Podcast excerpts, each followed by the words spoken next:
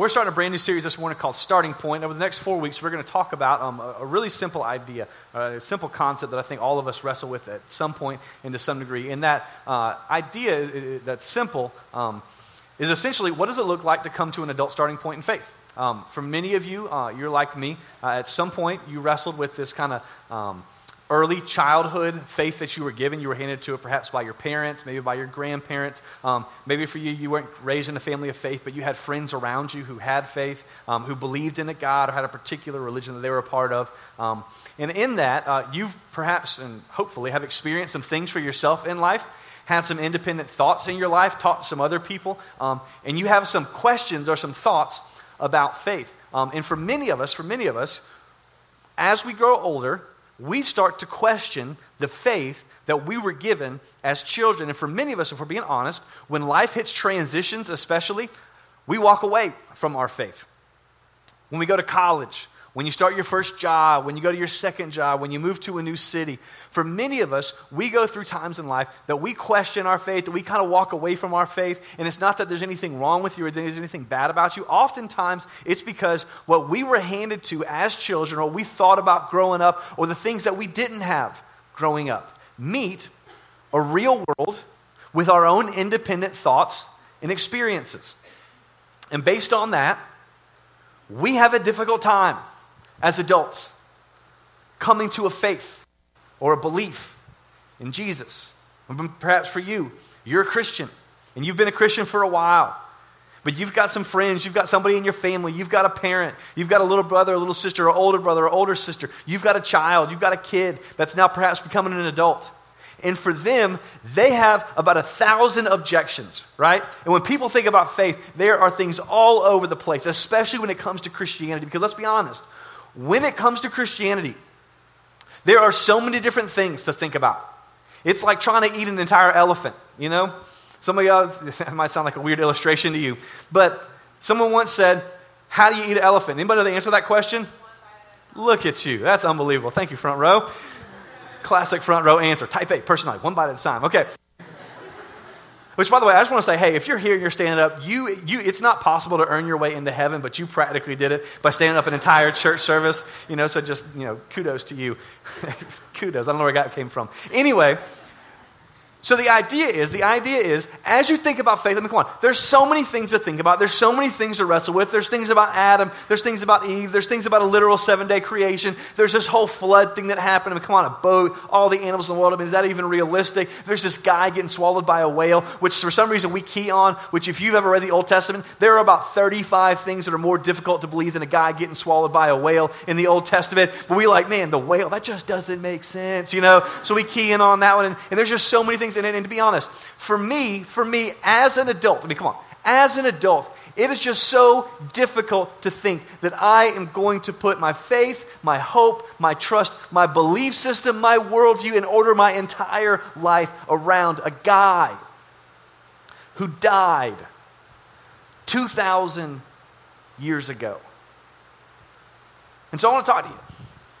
If you're in here and you're wrestling with that, or you're in here and you've got a friend You've got someone in your family, you've got someone in your office who has opened up to you, or you're hoping that someday opens up to you because you would love to have a conversation with them. And there are so many places you could start, there are so many things that you could think about. I want to talk about for the next four weeks what are the irreducible minimums, the lowest common denominator, the essentials for what it looks like for you for someone you know to come to an adult starting point in faith. Now, to kick off today, um, we're going to go to what I believe is the starting point for the entire church. And at the end, I'm going to tell you why I think this should be the starting point for everybody. That this is the cornerstone, this is the essential piece to the entire puzzle. And that is, you know, you know, kind of surprise ending here, the resurrection. I don't know if you've never heard about that or not. But the idea is, the idea is, I mean, if, again, if you're kind of standing up and you're you know, already zoned out and the rain sounds so nice, and you know, you're thinking about all kinds of other things and counting little lights, you know, one, two, three. I get that. Here it is, here it is. The cornerstone, the irreducible minimum, The starting point for our faith is the resurrection of Jesus. And the reason why it's so significant, we're going to find out, is because no one thought it was going to happen. That is, on Easter Sunday, no one thought that Jesus had risen from the dead because everyone saw Jesus die and no one had ever seen a dead guy alive again. Now, to get to that story, we're going to be in the book of Luke. We're going to be in chapter 20. We're going to start in chapter 23.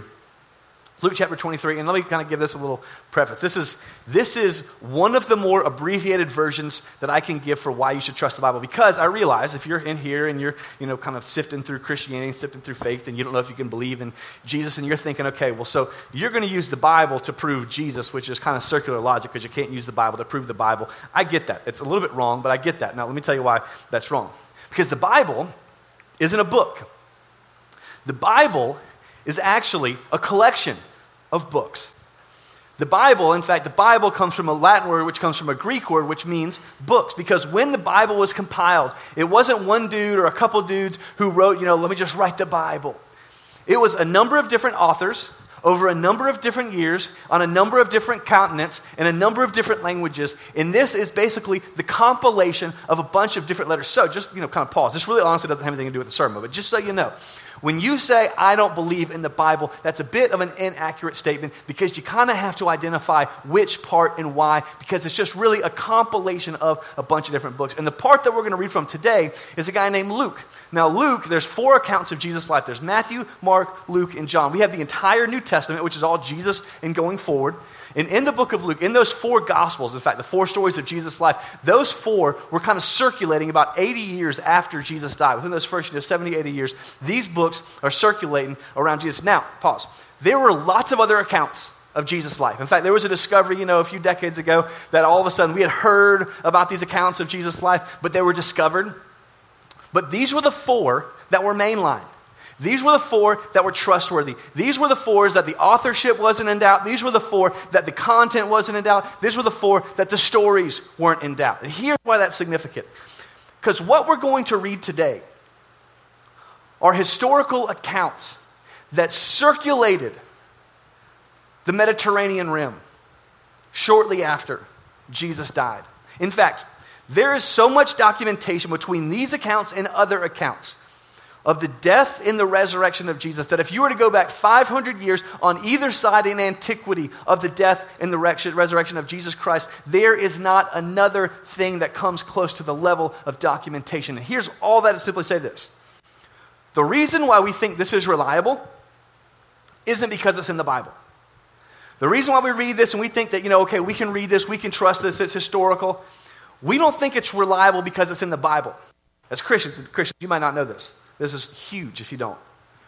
We believe it's in the Bible because it's reliable. Let me say that again. We don't believe it's reliable because it's in the Bible. We don't simply believe it because someone said, hey, it's in the Bible. We believe that there were tons of letters, there were tons of accounts, there were tons of different writings, and these were the ones that were reliable, that circled the early church. That as the early church got together, they said, those are the ones that no one questions. In the same way, let's pretend like this book is your history or your, your freshman English class and your, your freshman literature class, and your teacher gives it to you and says, I want you to read this book. It's the 50 greatest short stories of all time. No one in here would say, I don't believe those are the 50 greatest short stories of all time. You just think that they're the 50 greatest short stories of all time because they're in that book. Your teacher would look at you and say, That's dumb. They're in this book because they are great short stories. This book doesn't substantiate them being great short stories.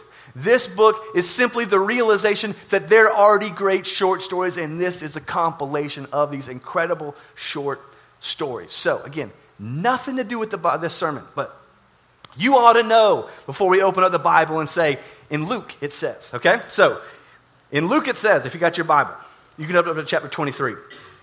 In Luke it says, the women, now women play a huge role in this story of the resurrection, had come with him from Galilee and followed and saw the tomb and how his body was laid. Now, pause. At this point in life, Jesus has died, so, you know, kind of upset alert. Jesus has died. Jesus has had plenty of prophets prophesied this is what the Messiah is going to do, this is what he's going to talk this is the things he's going to, the type of things that he's going to do. And as Jesus walked on the earth, he fulfilled all the prophecies. As Jesus walked on the earth, he performed incredible miracles. As Jesus walked on the earth, he fed people, he healed people, he calmed storm, he even brought a guy back from the dead one time. But at this point in life, Jesus died. Jesus has died, and at this point, no one thought that Jesus rose again. In fact, what had just happened was as Jesus was on the cross, and they kind of took him down from the cross, there's two fellows, one named Joseph and one named Nicodemus, who you read about in perhaps an earlier story in the book of John. Well, Joseph and Nicodemus went to Pilate and said, Pilate, can we have the body of Jesus? And Pilate said, Yeah, you can have the body of Jesus. So Joseph and Nicodemus, kind of in a rush before sunset hit, because when sunset hit, the Sabbath started, they wanted to embalm the body of Jesus. And so they got this spice mixed together and they embalmed the body of Jesus. And so as these ladies were watching what happened, they followed and saw the tomb and how his body was laid. Now, this is, this is kind of like the, the read in between the lines part of the Bible. In other words, the women saw how the men had done the detail work and decided, eh, I don't think so. Now, I don't know what your house is like, and married people, perhaps you're, you're like my wife and I in this situation. I can clean the house, but my wife cleans the house. You know what I'm saying? Like, I clean the house, like, I make sure there's nothing, like, obviously wrong, and she scrubs baseboards. We had a conversation one time, and she said, You know, when was the last time that, you know, it was, obviously, you know, it was, a, it was a great conversation. When was the last time that, you know, you scrubbed the baseboards? And I'm like, what?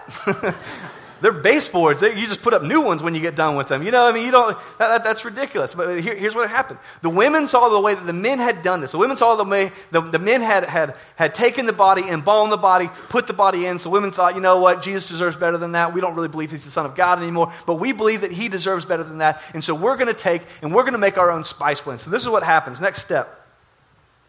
They returned and prepared spices and ointments. And on the Sabbath day, they rested and according to the commandment. So they saw what had happened, basically went home, created this thing, but on the Sabbath day, they had to rest. But on the first day of the week, at early dawn, they went to the tomb, taking the spices they had prepared. And they found the stone rolled away from the tomb. But when they went in, they did not find the body of the Lord Jesus. Now, here's what's fascinating about the story. The reason that they went to the tomb was not to see if Jesus had in fact risen from the dead, like he had said so many times before he was going to do. The reason that they went to the tomb that morning was to embalm Jesus, because they expected Jesus to be dead. Let me tell you, tell you the significance of that. When I was raised, and I don't think anybody necessarily taught me this, it was just kind of the assumption. When I was growing up, every Easter morning, the pastor would get up and he would say, He is risen. And the congregation would say, Indeed, indeed. I don't know why we say indeed in that thing, but you know, indeed, he has risen. You know, so let me, let me, when I picture the women running to the tomb, I'm thinking, you know, they're running and saying, okay, did he rise? Did he rise? Did he rise? The stones rolled away. They're looking and they're saying, oh my gosh, you know, Mary says to the other Mary, you know, he is risen. The other one says, indeed, you know, and everybody's like, oh my gosh, he's risen. Now, here's what's fascinating about the story. When they go to the tomb, they're looking and they have no clue what's going on because they expected to, for Jesus to be dead because when Jesus died, everyone expected him to be dead. No one expected him to rise. And so, as they're talking, they come to this realization. While they were perplexed about this, behold, two men stood by them in dazzling apparel. And they were frightened and bowed their faces to the ground. And the mid said to them, Why do you seek the living among the dead? it's easy, because we don't seek the living, we seek the dead. We seek the guy who, I don't know if you saw him, had just had his sides ripped out. We don't know if you saw him had the crown of thorns put on. We don't know if you saw him was hung on a Roman cross. We don't seek a living guy. We seek a dead guy who's already been embalmed. And he is not here, but has risen. And remember how he told you while he was still in Galilee that the Son of Man must be delivered into the hands of sinful men and be crucified on the third day and rise. And they remembered. And they remembered his words, and returning to the tomb, told all these things to the eleven and to the rest. Now it was Mary Magdalene, it accounts, and Joanna, and Mary, the mother of James, and the other women. But when they told, but when they told, now this is fascinating, because you would think, you would think that as they're about to tell the apostles, these are the 12 guys, actually, at this point, these are the 11 guys who walked every day with Jesus, who talked every day with Jesus, who were there when he did all of the miracles. They were the ones who were there when they were on this sea and they were all on the boat and the boat was rocking and going crazy and no one knew what to do when Jesus is sitting there asleep and Jesus, how could you sleep at a time like this? And Jesus says, You have little faith and calms the sea. These are the guys who one time, another time, the boat was rocking, everything was going crazy. Jesus wasn't with them. They see this guy who they think it's a ghost. They realize, oh, that's not a ghost, that's Jesus. Jesus said, you know, Peter says, you know, I'm going to go out there. And Jesus says, come on. And Peter starts walking on water until he starts to drown, and Jesus grabs him and saves him. This was the, these were the guys who saw Jesus feed 5,000 people with a couple loaves of bread and a couple of people, pieces of fish multiple times. These were the guys who heard the teachings, who knew Jesus the most out of everybody.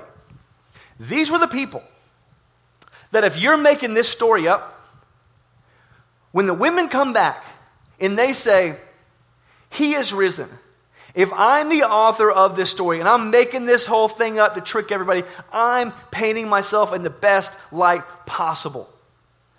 One of the more fascinating things about this story is the men who would eventually be the founding fathers of the church did not believe that Jesus had rose from the dead. The guys who would eventually give the sermons, who would eventually lead the early church, who would lead thousands of people to belief and hope and faith in Jesus' name, when Jesus died, did not believe that he was the Son of the living God.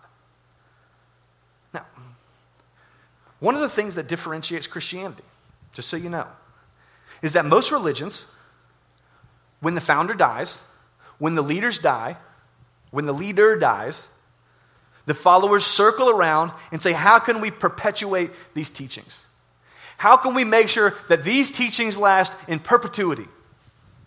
When Jesus died, his followers almost collectively all said, Uh oh, Guess we were wrong. Because when he died, no one thought, we're going to make this thing last. Let's circle the wagon. Let's get everybody together. In fact, when they heard of him rising, here, look at their reaction.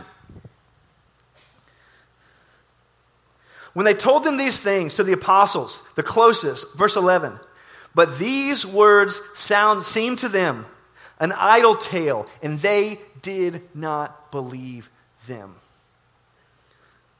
So, verse 12, but Peter rose and ran to the tomb. Stooping and looking in, he saw in linen cloths by themselves. And he went home, marveling at what had happened. Now, here's a little lost in translation moment. That word marveling, we read and we automatically interpret in light of, you know, he said, Oh my gosh, he is risen.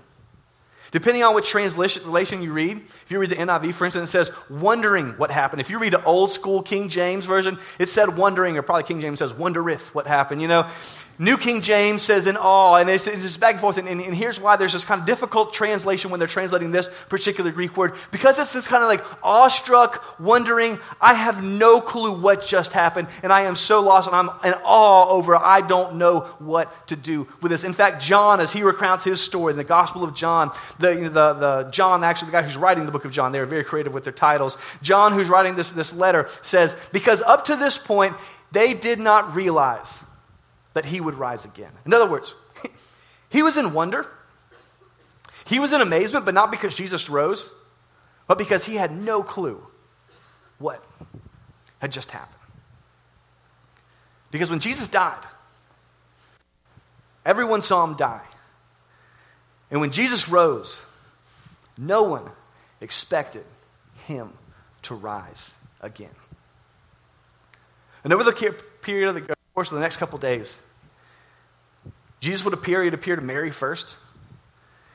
And then he'd appear to a couple apostles. And then he'd appear in the upper room to all 11 at the same time.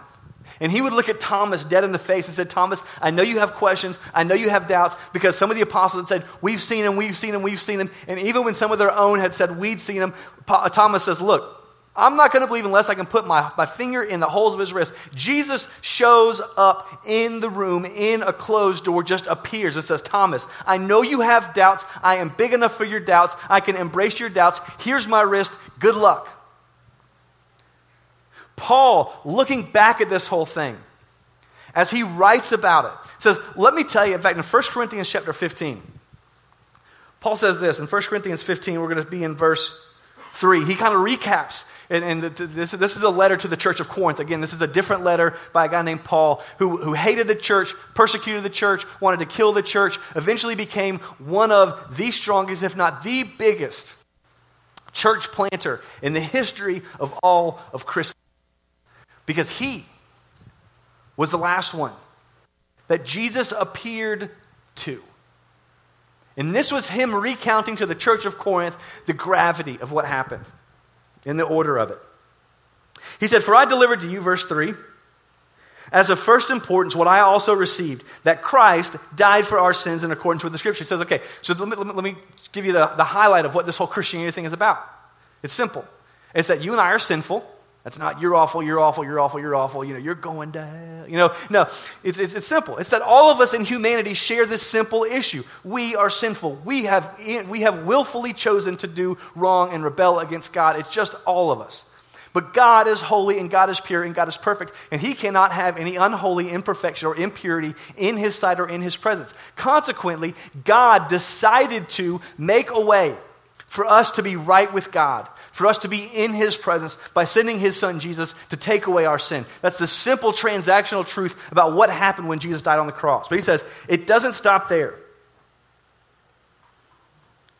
That He was buried, and that He was raised on the third day in accordance with the Scriptures, and that He appeared to Cephas, which was Peter, by the way, who we just read about, then to the twelve, and then in one of the most underemphasized verses in the Bible, he appeared to more than 500 brothers at one time, most of whom are still alive, though some have fallen asleep. In other words, Church of Corinth, Paul would say, if you don't believe me, if you think this is just kind of a Loch Ness monster type thing, if you think this is kind of like a UFO sighting type thing, where somebody with a good imagination and a sweet Photoshop, you know, ability kind of made this whole thing up and said, he's risen. And everybody said, no way. You know, I'm telling you, I saw it. You know, you get the guy from, anyways, you know, the Wakullian that says, oh, I saw him. You know, if you're from Wakulla, God bless you. You know, glad you're here. But at this point, at this point, at this point, Paul looks and says, come on, over 500 people at one time, Psalm Church of Corinth, who were in Jerusalem when it happened. Implication if you don't trust me, if you don't believe me, if you want to investigate this for yourself, go talk to them because most of them are still walking and most of them are still talking, and you can still have conversation after conversation after conversation with people who were there when Jesus showed back up. If it weren't for the resurrection, the reason why this was the starting point for the early church is if it weren't for the resurrection, Jesus would be no different than many people who lived in their day. Jesus was not the first person to claim to be the Son of God. Jesus was not the first, first person to have wisdom filled teachings. Jesus was not the first person to claim virgin birth. Jesus was not the first person to do miracles. Jesus was the first person to do all of those things, die, and show back up. And Paul says, and you don't have to take my word for it. In fact, what's, what's fascinating is Paul puts so much emphasis on the resurrection. This is what Paul would go on to say, how important it is. Verse 12. Now, if Christ is proclaimed as raised from the dead, how can you, some of you say that there is no resurrection of the dead? But if there is no resurrection of the dead, and not even Christ has been raised, and by the way, verse 14, if Christ has not been raised, if this whole resurrection thing isn't real, then our preaching is in vain, and your faith, your faith, if Jesus didn't rise from the dead, Paul would say, our faith, your faith in my preaching is completely pointless. That we are even found to be misrepresenting God. Because we testify a God, about God, that he raised Christ, whom he did not raise, if it is true that Christ, that the dead are not raised. For if the dead are not raised, not even Christ has been raised. And if Christ has not been raised, your faith is futile and you are still in your sins. In other words, Paul would say, I have so much importance on this. I have so much writing on this. That if Jesus was not raised from the dead, that he's just another guy who died for what he believed in, which is incredible, but is not unique.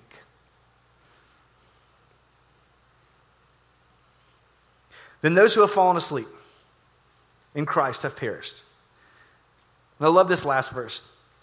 If in Christ we have hope in this life only, we are of all people most to be pitied. In other words, he would say, You know that Christian? That you ask, What if this whole thing isn't true? What if Jesus isn't real? What if there really was no, no resurrection? And they answered you and they said, Well, if that's all true, then at least I'm a happy person. Paul would say, That's dumb.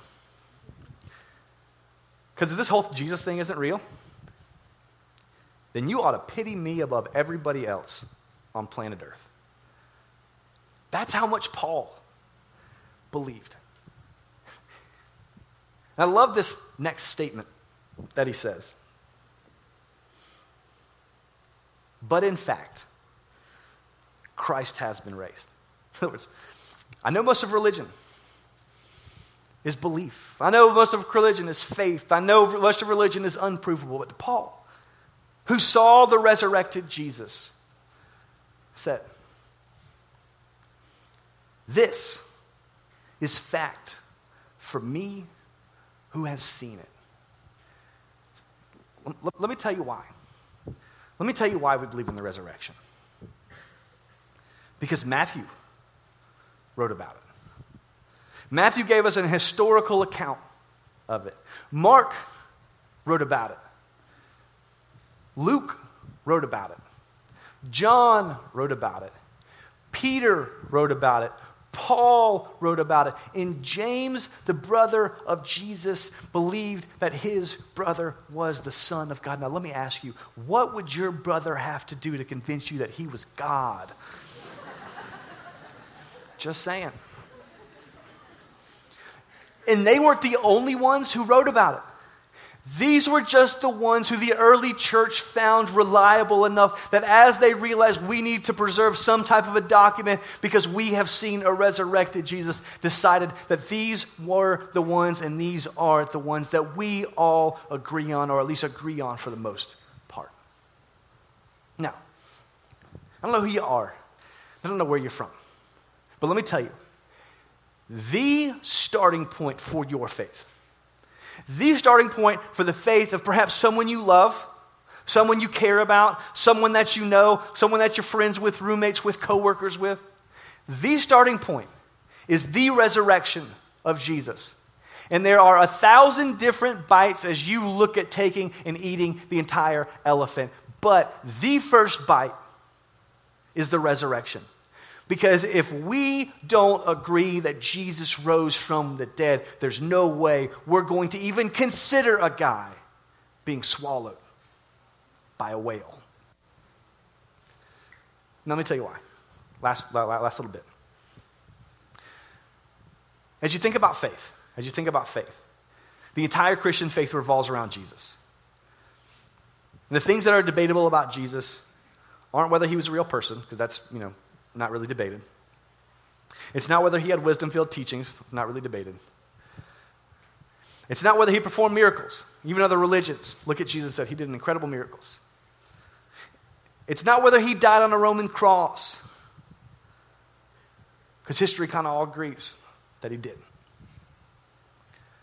The debated part, the question part, the part for you to take a first step in wrestling with as you wrestle with the idea of faith is did Jesus raise from the dead? Because if he didn't, then he is not Lord. We are still in our sins. My preaching is in vain. Your, your faith is in vain. And we are to be pitied above all people. But Paul looked at it and said, with all of that on the line, I know for fact that Jesus is Lord. And we can look back in antiquity and put trustworthiness, put hope in it, put belief in it. Because all of these guys have said it. And in my life, I've experienced it. I've seen God take this person who was and make him into the person I am now. And not because I'm a great, incredible person, but because of the grace of God who resurrected Jesus from the dead also has worked inside of me. So as you wrestle with faith, that's your starting point. As you wrestle with faith, I think for every person, you need to wrestle with the person of Jesus. And I think the point of wrestling, the point of, uh, of, of contention, wrestles and begins with did Jesus rise from the dead? Because if he did, perhaps he's the Son of God. And if he's the Son of God, perhaps he's the Savior of the world. But all of those things are first built on the cornerstone of the resurrection of Jesus. So I'm hoping and I'm praying that for you, you take that into consideration. As you're wrestling with faith, you take that into consideration. As you go into conversation with people that you love and you care so deeply about, you know that the beginning, the irreducible minimum, is the resurrection of Jesus. Let's pray together. Heavenly Father, thank you so much for this time that we have together. God, I pray and I ask that you would that you would give us the courage, you would give us the strength, you would give us the wisdom to take all these things into consideration. God, thank you so much for preserving these documents through antiquity. These writings of Matthew, these writings of Mark, these writings of Luke, these writings of John, of Peter, of Paul, and of James. And God, I ask and I pray that as we all wrestle with starting points, as we all wrestle with perhaps our own starting point or the starting point for someone that we love, you would help us to come to a conclusion that you are in fact the Son of God. You are, in fact, the Messiah that we read about. That our faith is not in vain. We are not still in our sins, and that we have life through you because when you died, you did what no one expected to do. You rose from the dead. And people didn't believe it when it happened, but when they saw it, they changed the world because of it. Please, please, please give us the same assurance that you gave them. In the name of Jesus, we ask this. Amen.